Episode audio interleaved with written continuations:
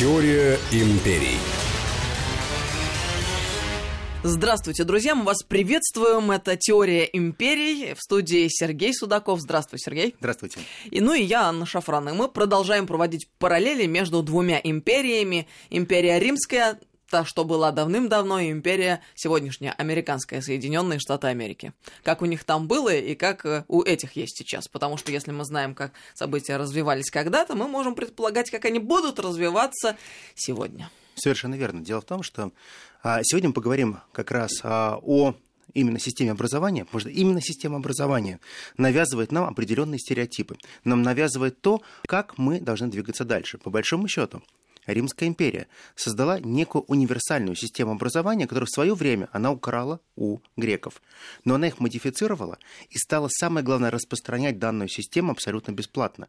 То есть, по большому счету, идея Рима была создать свою собственную систему образования, а дальше – делиться этой системой со всеми другими странами, которые были колонией Рима. А почему это так важно, собственная система образования? Если мы создаем, например, закрытую систему образования, как это делала, например, Великобритания очень долгие годы, то есть они считали, что очень важно сохранять здания свои и никому эти знания не распространять. То есть, по большому счету, консервативный подход. Вот все, что мы изобрели, мы оставляем у себя. А если ты распространяешь знания, то это глобальный захват всего мира. Ты по большому счету вырабатываешь определенный стандарт знаний, то, что делает сейчас Соединенные Штаты Америки. То есть, по большому счету, если ты не публикуешься в каком-нибудь модном американском журнале, тебя в мире науки попросту нет. Ты можешь быть гениальнейшим исследователем, философом, историком, юристом, но если ты когда-нибудь не получишь одну публикацию, и тебя не поддержит кто-нибудь из профессуры американской, ты не состоялся. А почему так? Ведь то же самое было и в Риме. Если ты не окончил хорошую римскую школу, у тебя не было шансов на продвижение дальше. В том числе огромное количество италиков и союзников Рима присылали своих богатых детей учиться в Рим, хотя не понимали, что образование в Греции было гораздо лучше, чем в Риме. У них был выбор либо отправить в Грецию, но они отправляли всегда в Рим потому что Рим был настоящей империей. Короче говоря, кто управляет системой образования, тот пользуется достижениями науки, а тот э, ворочает рычагами. Совершенно верно. Дело в том, что а, если вернуться к Риму, то Рим в свое время создал некую трехступенчатую систему образования. Это именно та трехступенчатая система, которая потом перейдет в Соединенные Штаты Америки. Первая система была очень простая. Это так называемое всеобщее образование для всех свободных людей – и э, длилась она с 7 до 12 лет. Это называлась тривиальная школа. Учились всего два года в этой школе, э, обучались как мальчики, так и девочки. И учили э, письму, учили грамотности и учили основам поведения, не более того. То есть, по большому счету, не было никаких других задач, кроме как научиться писать и читать. Обучение происходило очень просто. Классов как таковых не было, а, не было как таковых шорткол, но формировали небольшие такие уголочки, где сидел преподаватель и при помощи палки и кнута обучал детей. Не демократическим способом. Да, совершенно нет. При этом очень важно было, что вот, например, в, очень часто в советское время мы слышим, и сейчас слышим такое слово, как педагог. Да, а да что... мы и сейчас так говорим. А что означает слово педагог и откуда оно пошло вообще в наш язык? Ведь на самом деле вот очень часто большая была разница в Риме, когда называли учитель, доктор, мастер и педагог. А, то есть это разные слова все-таки учитель это... и педагог. Потому Соверш... что мы-то привыкли думать, ну, учитель это как бы по-русски, а педагог это некая калька. Учитель это всегда был мастер, такой вот мастер-сансей, который мне передает знания. А педагог это тот, кто обучал рабов. Потому что если ты был педагогом, ты обучал рабов. Тебе было более пренебрежительное отношение, потому что ты передавал знания для несвободных. И ты сам недавно был вольноотпущенником, потому что в первой своей жизни или в прошлой жизни ты был таким же рабом. Разницы не было никакой. Поэтому само вот понятие педагогика как наука, она создавалась как наука для обучения, правильного обучения рабов. Для того, чтобы этих рабов можно было более выгодно перепродать.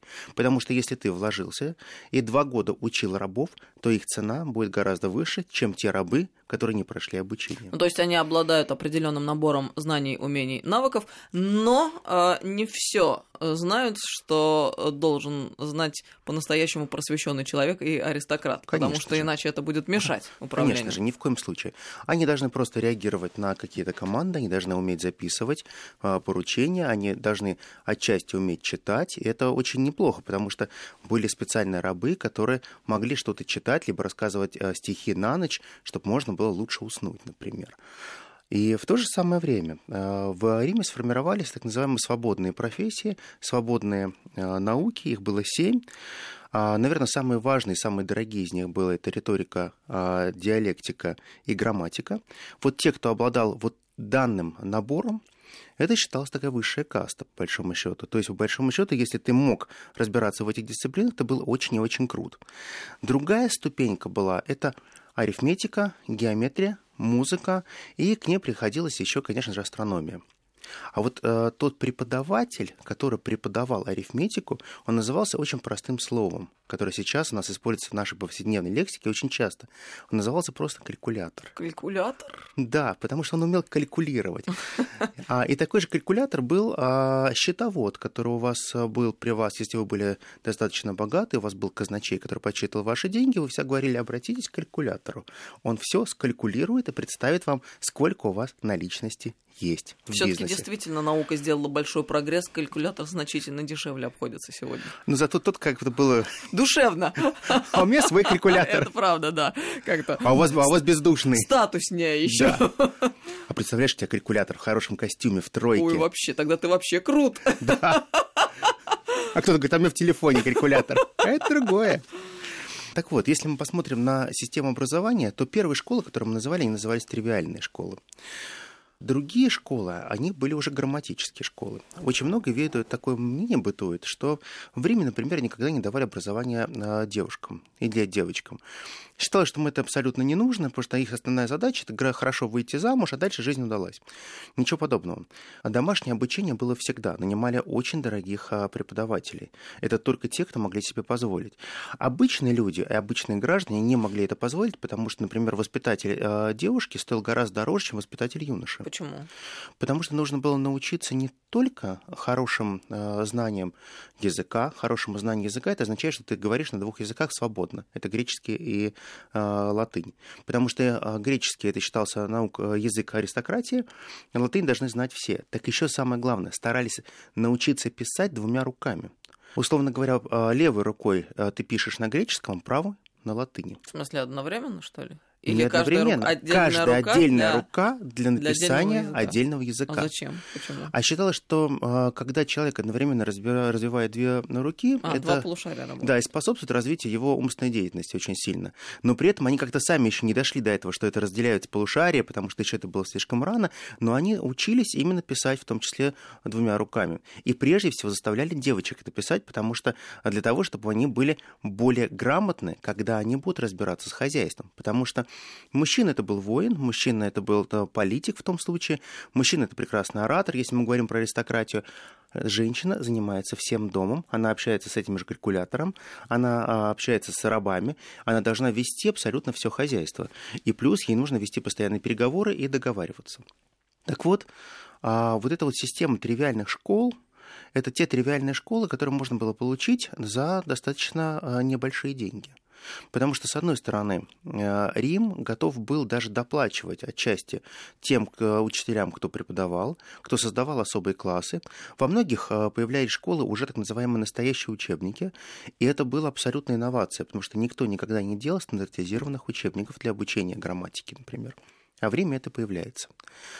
Абсолютно то же самое происходит в Соединенных Штатах Америки, когда первые переселенцы приезжают в Соединенные Штаты Америки, а начинают преподавать э, очень важную дисциплину практически все и везде.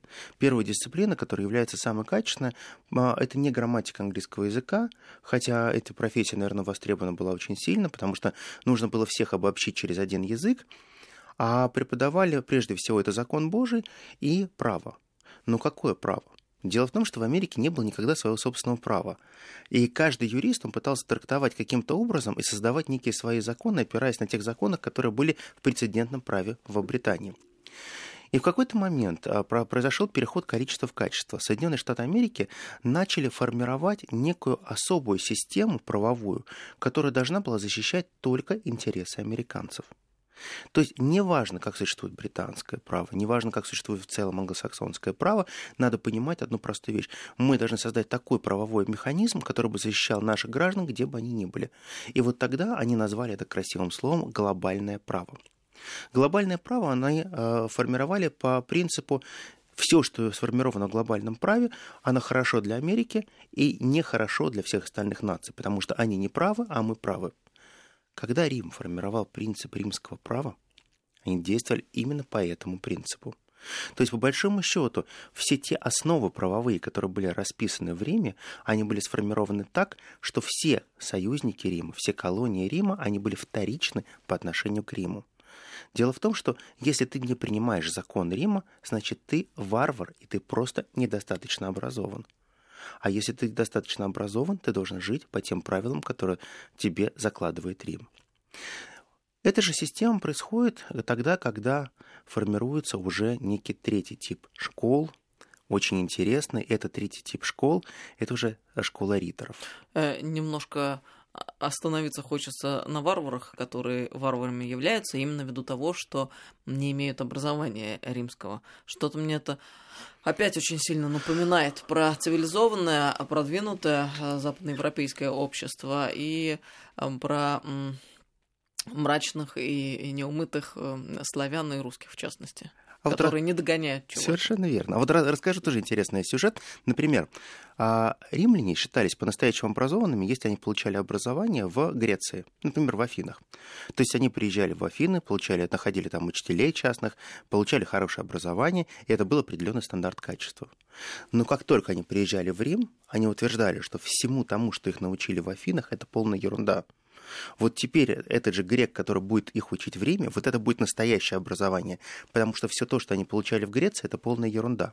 Я напомню вам такой даже сюжет, когда Луций Корнелий Сула в свое время он сбежал из дома, а, они были из очень бедной семьи. Он готов был торговать собой в обмен на получение образования такой даже был сюжет, да, в истории, просто многие забывают про него. Сула был очень специфичный человек. До конца своих дней он будет э, вспоминать о том, насколько прекрасно у него был любовник Митробий, который в свое время был мимом. Он всегда был таким человеком. И он вспоминал, да, говорит, для того, чтобы получить настоящее образование, я вынужден был в возрасте 13 лет бежать в Афины, найти себе богатого человека, которому я оказывал ряд услуг, и за эти деньги я получал хорошее образование. Как все старо в этом мире. Ну, только вот цели благородные, понимаешь, Сергей? Образование надо было получить. Выкупал образование собой. Ужас какой. Ну, тем не менее, такое было. Так вот, а те американцы, которые переселились уже на континент, они считали, что все равно самое лучшее образование, которое только можно получить, получали в двух университетах. Это Кембридж и Оксфорд потому что они были официально аккредитованы, потому что они имели папскую булу, потому что они получили определенную а, королевскую хартию, и это был определенный стандарт. Но как только они переезжали уже на новый континент, они говорили, что слава богу, что мы вырвались из этого ада, теперь мы можем построить что-то свое. На самом деле они полностью копировали тот опыт, который был в Англии, и строили его уже под своим клеймом. То есть это тот, тот классический плагиат, за который Америка так не любит Китай например, сейчас. А по большому счету вся система образования, которая была в Риме, это э, была система, которую американцы заимствовали у себя, эту трехступенчатую систему, они перенесли ее к себе, а некие особенности преподавания взяли просто у Англии и начали э, преподавать по своему собственному образцу. И вот тогда, в 1636 году, в Штатах формируется, наверное, самый крупный университет, сначала как библиотека, ее формирует Джон Гарвард.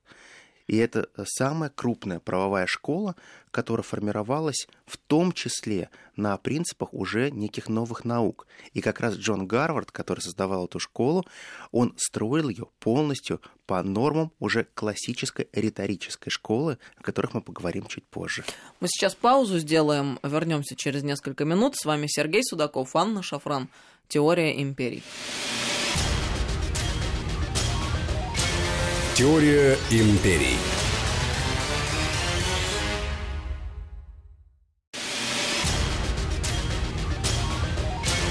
Теория империй. Продолжаем, друзья, наш разговор. Мы сегодня об образовании в Древнем Риме и в Соединенных Штатах Америки говорим. Но мы остановились на Гарварде, Обратно в Рим отправимся? Да, отправимся в Рим, потом опять вернемся в Америку и поговорим уже о неких разных таких американских особенностях образования. А, так вот, а, Гарвард, когда формировал свою школу, ему очень понравилась идея риторических школ, которая была в Древнем Риме. Риторические школы – это были школы для истинных аристократов, где обучали а, риторике, праву, а самое главное, как можно было преподносить это право. Дело в том, что закон, он никогда не был равным для всех – Закон для рабов был один закон, закон для малоимущих это был другой закон, а закон для аристократии это был всегда третий закон. Например, аристократия, она всегда была неподсудна. То есть, по большому счету, даже если ты что-то такое натворил, очень плохое. Но самое страшное – это измена Родины. Вот за измену Родины тебе могли, в принципе, выслать в Грецию, лишить тебя гражданства. Это самое страшное наказание, которое могли получить а, граждане Рима аристократического происхождения, если они накосячили очень сильно. Если они кого-то обокрали – если они что-то сотворили не так или даже просто убили кого-то, даже из аристократов, то здесь очень важно было нанять хорошего адвоката, который бы их отсудил. И как раз в риторических школах Рима этому и учили. Учили тому, что никогда не надо говорить о том, что вы правы. Вам не надо никогда говорить о том, что вы признались, что вы кого-то убили. Ваша задача, наоборот, всегда достичь того результата, который вам нужно. То есть, по большому счету, вы должны даже сфальсифицировать ту доказательную базу только для того, чтобы сотворить свою правоту. Потому что никто не найдет больших свидетелей, а вы купите всегда самых лучших адвокатов. И вы, как образованный человек, уже своим статусом образования сможете доказать, что вы правы. Посмотрите. Принцип презумпции виновности. Слушай, как это интересно. То есть это а, настолько глубоко, можно сказать, а, в архетипах сознания заложено, ну, у американцев современных. Да, совершенно верно. И вот когда Америка пытается, например, Россию обвинять во всевозможных правонарушениях, они же, вот, а, заметьте, никогда не говорят, у нас есть факты, мы их представляем общественности. Они говорят, вы виноваты, и у нас есть секретные документы, по которым мы вас обвиняем. Как только мы говорим, ребята, а покажите эти секретные документы, на что они ссылаются? Сотни великолепных юристов и специалистов расследовали данное дело и пришли к выводу, что вы виновны. Ребят, то же самое было в Риме. Только в Риме они цинично этому учили и говорили, что вам не нужно находить 350 следователей и исследователей, которые могут найти те или иные факты вашей невиновности или виновности. Вы попросту должны создать спектакль. И вот умение проводить вот этот спектакль обучали как раз в Риме. Учили, как правильно играть с голосом, как привлекать на свою сторону а, присяжных, как делать так, чтобы вы могли оправдать кого угодно. Но это же, собственно, истоки э, ну, если не информационных войн, то, по крайней мере, то, э, та суть, которая в них заложена. Совершенно верно. То есть, по большому счету, мы, да, мы говорим о концепции информационных войн, как они продвигаются, но две тысячи лет назад говорить об информационных войнах, наверное, было можно. Потому что когда а, шла война с пиратами, когда шла определенная война с а, пиаром и так далее, я думаю, об этом еще поговорим, может, в других передачах. Я уже тоже думал, чтобы сделать какую-нибудь передачу, например, о настоящих средствах массовой информации, о том, как слухи, сплетни, анекдоты, например, а, руководствовались в Риме и как они работали в Соединенных Штатах Америки. Ну, как, по сути, они выполняли функцию СМИ. Совершенно верно. Как, например, а, история про пленение а, Цезаря, когда его захватили пираты, она стала просто не просто супер достоянием населения, а ее пересказывали, наверное, несколько поколений еще. Там заключалось в том, что когда Цезаря пленили, а, он попал в ловушку пиратов, и пираты очень сильно обрадовались, что они захватили римского аристократа. Он спросил, за сколько они готовы будут его выкупить. А они сказали, ну, допустим, мы готовы вас выкупить там за 10 тысяч динариев. Он говорит, вы что, с ума сошли? Я, я Цезарь, я стою гораздо дороже. Ему было 18 лет, он был парень молодой. Он говорит, нет, нет, нет, я минимум стою 60. Это классно. И вот тогда, он, на самом деле, он довел цену до 100, а у него не было и динария в кармане. Занял у Рима эти деньги, чтобы его выкупили, но что все в Риме знали, кто что, такой Цезарь что и какова 100? его стоимость. Что любого другого сенатора вы можете похитить и заплатить за него 10 и выкупить его. А вот Цезарь только за 100 тысяч можете выкупить. Потрясающе. И дальше это все развивалось. Что как это красиво. В общем, все ведь строится на блефе. Блеф всегда правил миром. А самое главное, что в риторических школах учили правильно блефовать. То есть это именно то, чему обучали потом в разных других школах, в том числе и в американских. Концепция превосходства – то, чему учили всегда в Риме. Неважно, хорош ты или плох, неважно, как ты выглядишь и какой твой рост. Главное, что ты римлянин. Потому что ты римлянин, и ты приедешь в любую часть Римской империи, и все остальные будут тебе кланяться.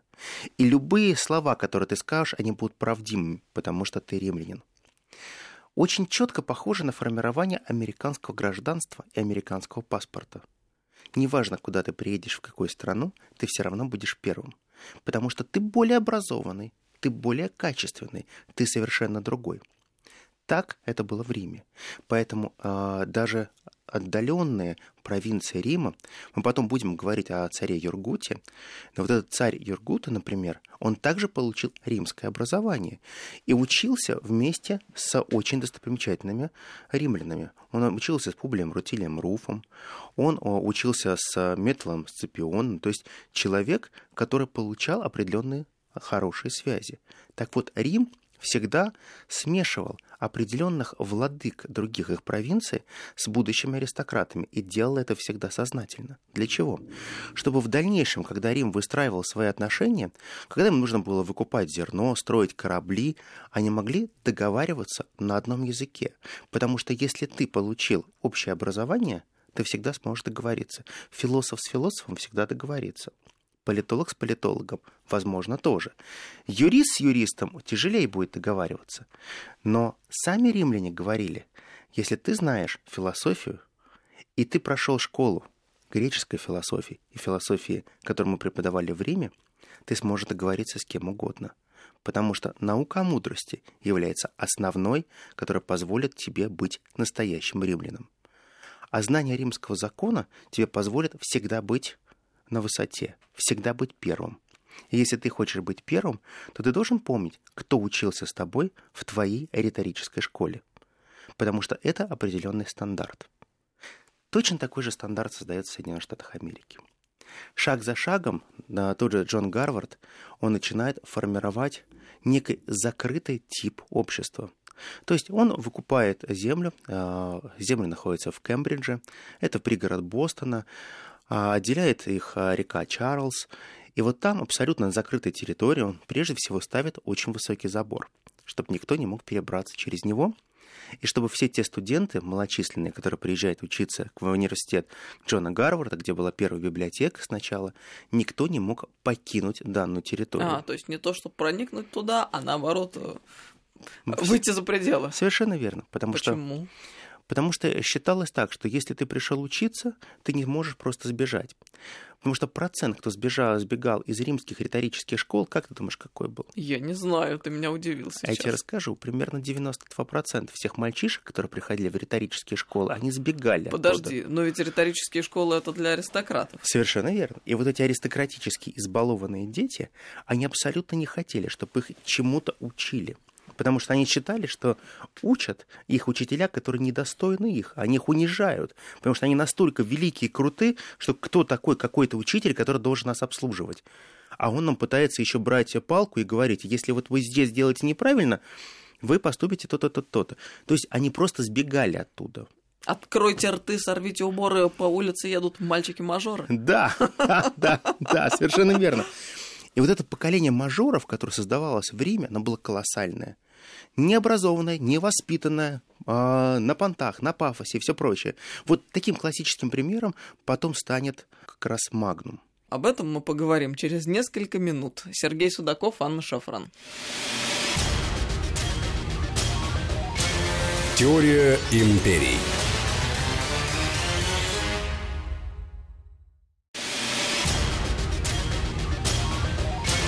Теория империй.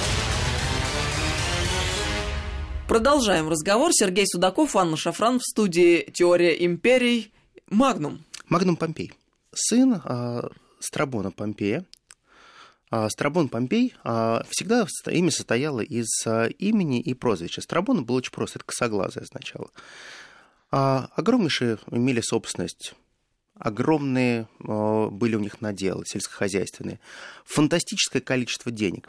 Одного не было происхождения – В этом была колоссальная проблема. Очень хотелось стать самыми крутыми и сразу, и быстро. Но карьеру можно было сделать только через военную систему. Дело в том, что если ты не родился в Риме, ты никогда не можешь быть полноценным римлянином. Единственное, как ты можешь войти в Рим по-настоящему, ты можешь жениться на настоящей римлянке из достойного рода и дальше уже проникнуть в самые высшие сферы общества. Но если тебе не повезло, и ты женился по любви, именно так говорили в Риме, то ты будешь жить так, как ты живешь. Потому что жениться по любви могут только нищие или рабы. Если ты достиг определенного статуса, и твои родители достигли, то невесту тебе, конечно же, приготовят. А насколько ты ее будешь любить или не любить, это дело другое. Здесь уже классическая фраза Цезаря, которая подменяет абсолютно все. Вы должны прежде всего получить статус за счет своей жены либо мужа, а дальше дом Гетер открыт для вас всегда. Это то, что сделал Октавиан в свое время с сестрой и матерью. Совершенно не верно. позволив им выйти замуж по любви. Совершенно верно, потому, Потому, что... статус должен быть прежде всего. Конечно, и э, молодой Октавиан Август, он прекрасно это понимал. Его же изначально Октавиана Августа никто не воспринимал как политик, он был мальчишка просто. Он был просто тот мальчишка, который даже не мог получить наследство Цезаря. А, Это тот человек, который очень обладал на самом деле хорошим стержнем. И несмотря на то, что у него была очень э, сильная бронхиальная астма, он ее перерос, и он смог стать действительно тем, кто потом отомстил всем врагам Цезаря в том числе, и создал ту процветающую Римскую империю, которая была настоящей. Когда мы говорим о том, что времена э, Цезаря, они были очень специфичны, но именно Цезарь стал тем человеком, тем диктатором, если так угодно, который заставил всю аристократию по-настоящему учиться он создал определенную булу, если так ее можно назвать, когда аристократы должны обязательно были оканчивать риторические школы. Риторическая школа – это вуз. Это настоящее высшее учебное заведение, когда вы, окончив ее, можете претендовать уже на те посты, которые вы будете занимать в обществе. По большому счету, Цезарь сказал, что невозможно, чтобы сенатор, который сидит в Сенате, он не имел тех основ высшего образования. Если он не прошел риторической школы, он является таким же обросом, как и все остальные. Звучало плохо, но тем не менее, даже после убийства Цезаря ничего не изменилось. Все равно вся аристократия должна была учиться. Во времена Дикого Запада первые переселенцы, которые бы, казалось, голова должна заниматься исключительно убийством ближних своих, изъятием у них денег и добра. Потому что первые, кого э, убивали эти переселенцы, это были богатеи, которые приезжали на континент. Просто у них были деньги, им было легче все поживиться. Индейцев грабить было бесполезно, у них мало чего можно было забрать. Но индейцы, в отличие, например, там, от э, тех же э, европейцев, они всегда были очень щедрыми. Например, э, индейцы научили, например, первых переселенцев Америки, как правильно сажать разные культуры. Например, у них такая есть три сестры, такое понятие, это три сельскохозяйственные культуры. Например, когда сажают кукурузу, э, ей под корешок всегда сажают какие-то бобовые – например, фасоль, либо горошек, который плетется по стеблю, и это гораздо является уже неким основанием, которое можно будет собирать.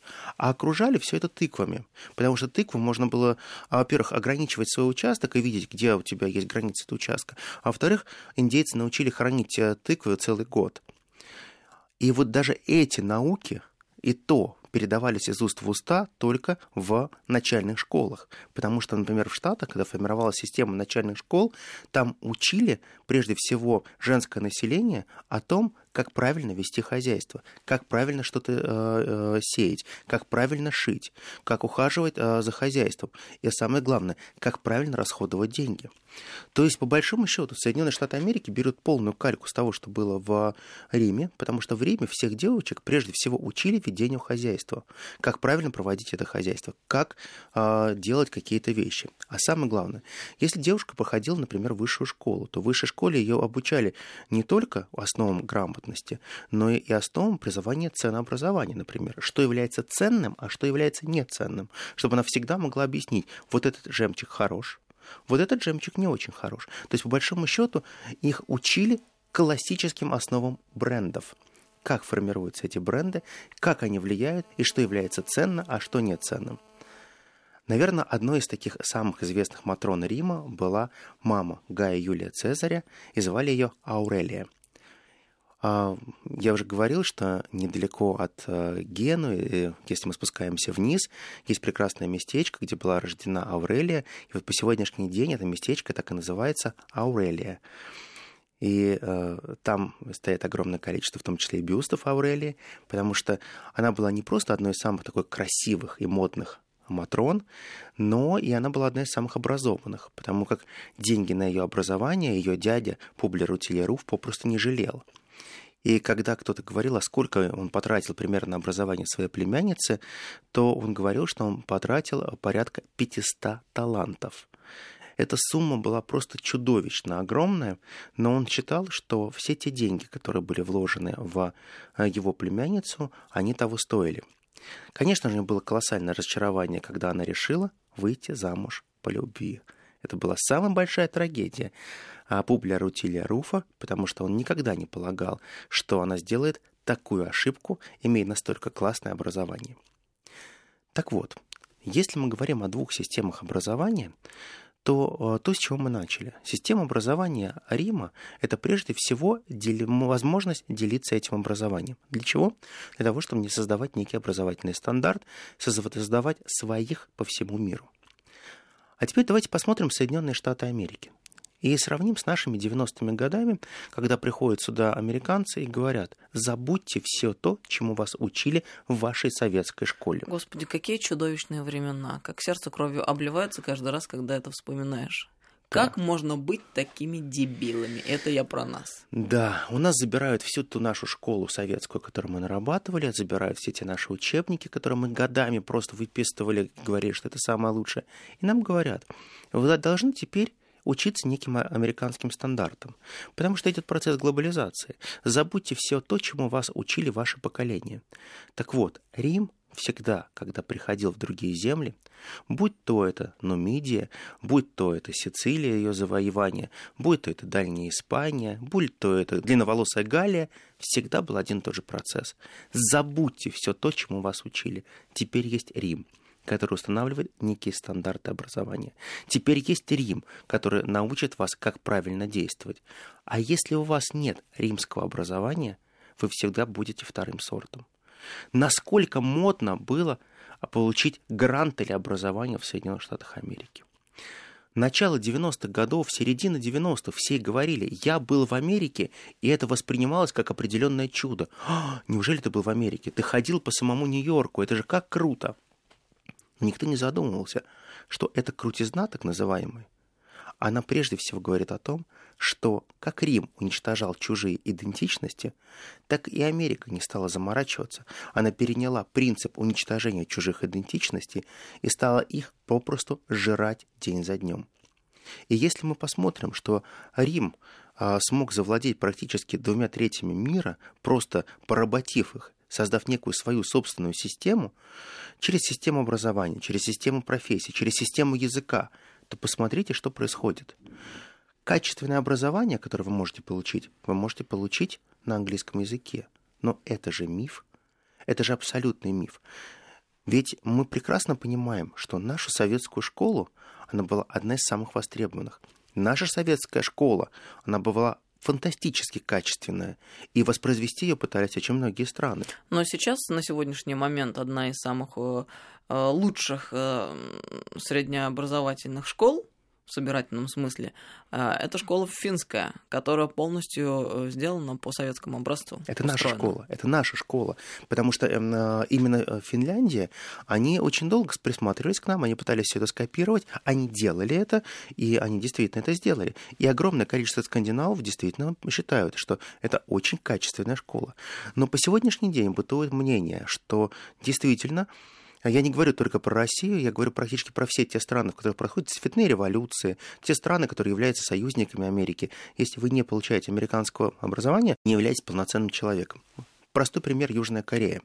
Я разговаривал с южнокорейцами, у них отличнейший образовательный центр, отличнейшие институты, отличнейшие университеты, но при этом, если даже они едут в Оклахомский университет, ничего плохого против Оклахомы не имею, но Оклахома – это не самый крутой университет то они э, требуют, востребованы на рынке гораздо выше, чем если они закончат Национальный университет Сеула. Это наш МГУ. И ты спрашиваешь, почему? Они говорят, ну как почему? потому что это американская система образования. И то же самое происходило в Древнем Риме. Если вы могли назвать например, того или иного а, преподавателя, которого вы учились, например, тот же Катон старший создавал высшие школы, и вы говорили, что вы учились при школе высшей риторской, которую создавал тот же Катон старший, хотя он был аристократ из аристократов, то вы, конечно же, могли автоматически получить определенные преференции. Ничего не меняется. Каждый раз мы видим, что системы просто ценностно ориентированы, всегда становятся одинаковыми. Но человек, увы, всегда слаб. Очень интересно, но э, продолжение вы услышите в следующих сериях. Мне кажется, надо нам в ближайшее время таки поговорить о средствах массовой информации. Конечно, обязательно поговорим, времени. я думаю, будет интересно. И о том, как это устроено сегодня в Америке. Конечно, я думаю, все расскажем. И э, расскажем о том, как это формировалось в э, Древнем Риме и каким образом, какие стереотипы переросли в настоящие СМИ, которые есть сейчас в Америке как демократические, так и республиканские. Сергей Судаков, Анна Шафран. Это «Теория империй». Всем всего доброго, друзья. До Всего новых хорошего. встреч. До новых встреч. Теория империй.